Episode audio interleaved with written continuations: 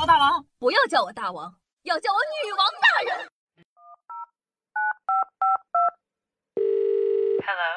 Hello, is this bad bitch number? Ah, no. 嗨，各位手机听众朋友们，大家好，欢迎收听今天的女王又要，我依旧是常驻啊在深山训练千年包治百病的板蓝根，谢谢夏春瑶啊。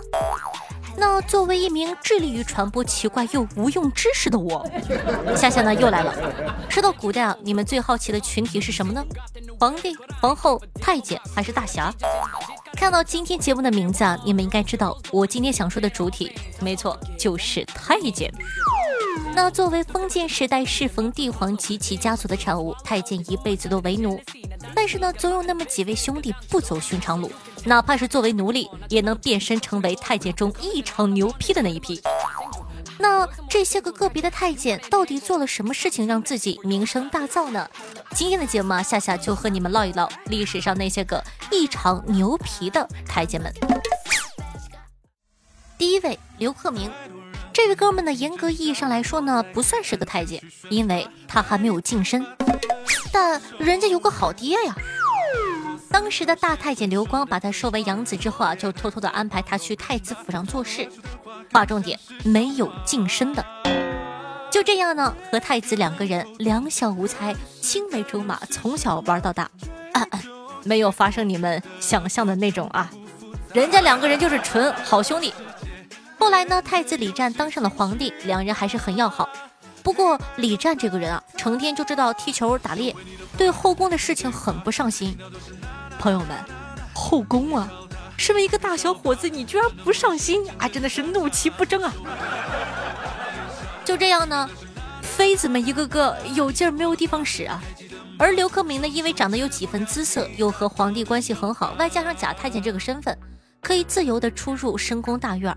于是乎，他就在后宫和王妃们玩开了。由于呢两个人从小一块长大，皇帝啊真的很信任刘克明，甚至有次呢看到刘克明从后宫中走出来，也没有多想。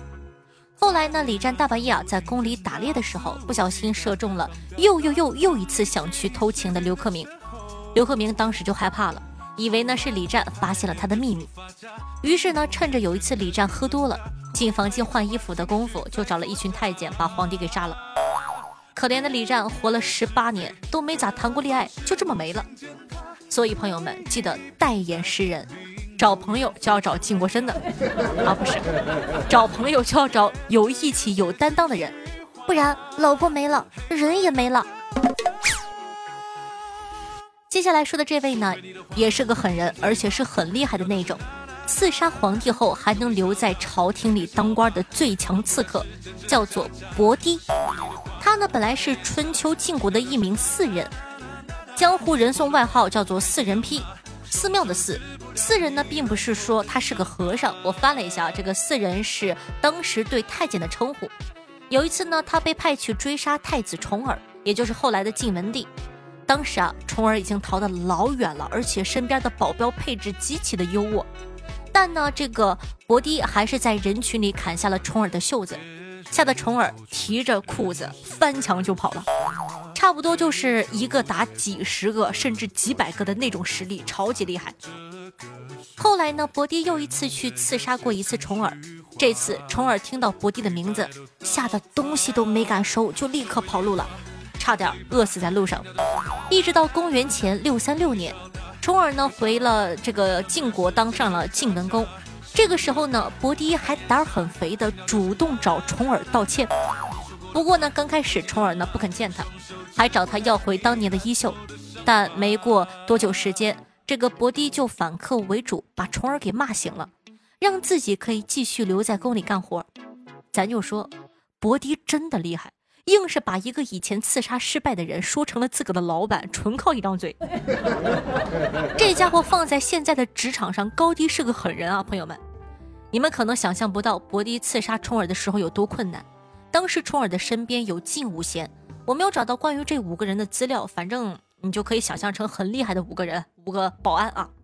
这相当于博迪一个打野绕过对面五个位置，连高地塔都没有侦测到。直接拆家了。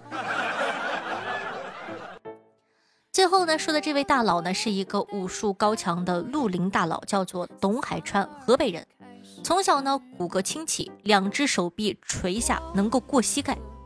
嗯，这不是刘备吗？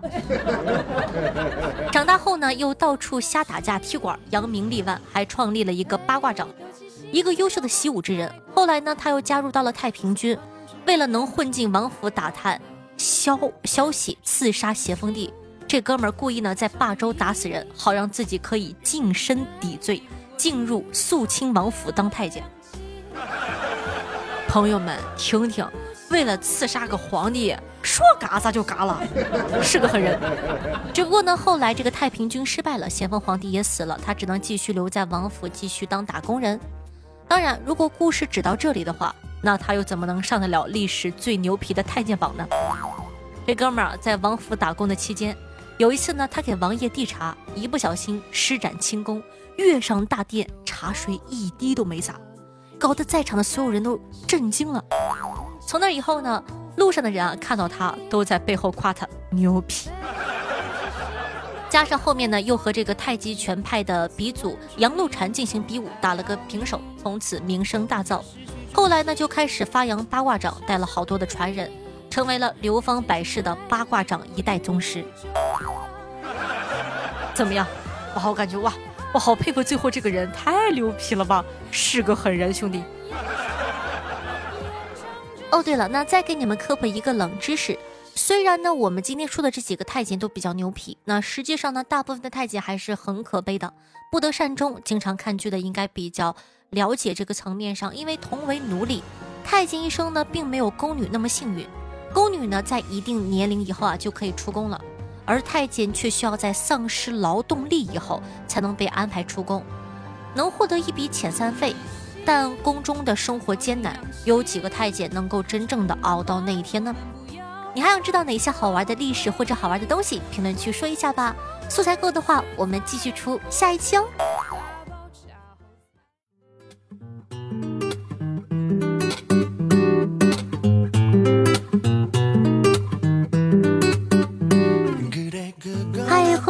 您正在收听到的是《女王又要》，我是你们可爱的夏夏夏春瑶啊。那喜欢下节目的宝宝，记得点击一下播放页面的订阅按钮，这样的话就不怕以后找不到我喽。有一首歌唱的特别的好，叫做。大哥大姐们呐，你们都是有钱的人，救救我这个可怜的人吧！喜欢咱们的节目的宝宝，记得一定一定定要点赞、评论、打 call、转发一条龙服务，做一个爱夏夏的好少年哦！我的新浪微博主播夏春瑶，公众微信号夏春瑶，抖音幺七六零八八五八，每天晚上的九点钟到凌晨的一点半，还会有我的现场直播互动，期待你的光临。好的，那今天感谢一下我们家可爱的大卫天龙、四十二码的板蓝根雷和彼岸灯火，着重感谢一下彼岸灯火的段子盖楼，还有面面。听众朋友面面喝牛奶炫一下，分享了一个段子，说啊，妻子说，哎，老公啊，你都一把年纪了，竟然还一事无成，这都是因为你没有冒险精神啊。丈夫反驳，女人要是没有冒险精神的话。我敢娶了你，听众朋友神经营说道：“我下载了国家反诈 APP，为什么还是让夏夏骗走了心呢？这证明什么？这证明我不是骗，我只是把你的心给摘走了。猴子偷桃见过吗？”听众朋友，肖迅说到喜欢夏夏的节目，一直呢都是开车听的，没有办法给夏夏来一个一条龙的服务，这次一定要补上哦。好的，谢谢肖轩哥哥。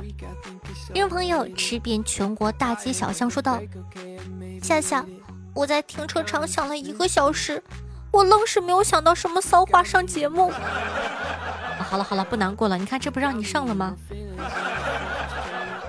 听众朋友，爱是一种疼，说道：夏夏，你还记得我吗？我的评论上过你的节目，夏夏百思里面最喜欢你了，我也订阅了你的女王荣耀，祝夏夏越播越好，支持夏夏，谢谢。听众朋友，泡面好吃，说道：听说睡前小酌一杯有助于睡眠，是真的吗？那低度的果味酒可以做到吗？讲道理，好像只有红酒才可以助眠吧。这个问题呢，我有问过直播间的哥哥们，哥哥们跟我说，只要度数足够高，都能助眠。听众朋友，及时行乐八零二三说道：夏夏，你可以教我煮汤圆吗？我笨，怎么煮都会露馅儿。喜欢你也是，哇，好土，好情话。听众朋友，房产讲师老李说道：“去长沙玩，喝断片了，是师弟把我给弄回来的。半夜醒来，一丝不挂的在床上，没有一丝丝记忆，太可怕了。我终于明白捡是什么的可怕之处了。呃，所以你有问过师弟，你和他？听众朋友，就剩最后一滴了，说道：换了手机号，还是关注了你。张夏夏是不是又多了一个粉丝啊？”最近太忙了，都没有按时听女王。我刚才听到你说喝醉酒以后的事情，我喝醉了就会碎碎念：丁，我喜欢你；丁，我爱你，你不要离开我。然后呢，我媳妇儿就又气又爱的照顾我。所以你媳妇儿叫丁丁。听众朋友，彼岸灯火分享了一个段子，说到酒啊，装在瓶子里像水，喝到肚子里闹鬼。说起话来走嘴，走起路来闪腿，半夜起来找水，早上起来后悔，中午端起酒杯还是很美。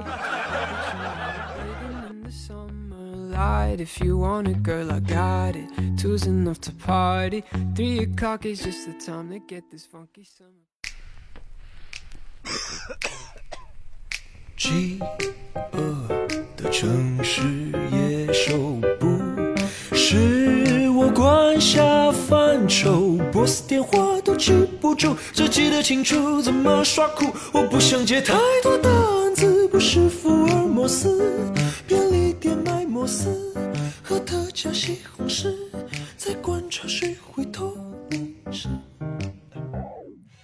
好听音乐，开心的心情。那这样的一首歌曲来自裘德和云气合唱的，名字叫做《王牌警探》，作为本档的推荐曲目放给大家。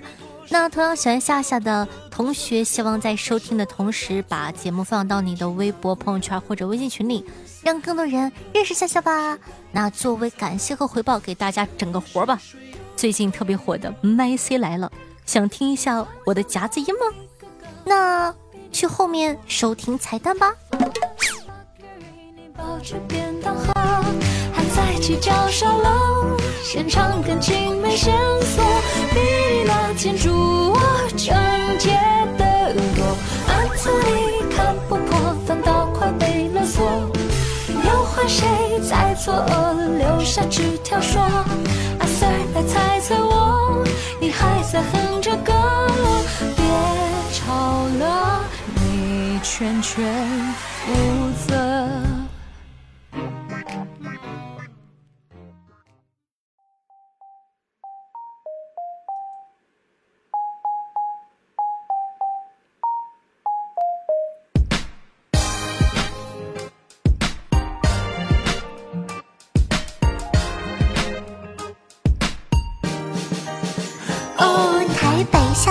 你说那是宝丽龙，一旦。的配色也不会黄绿红。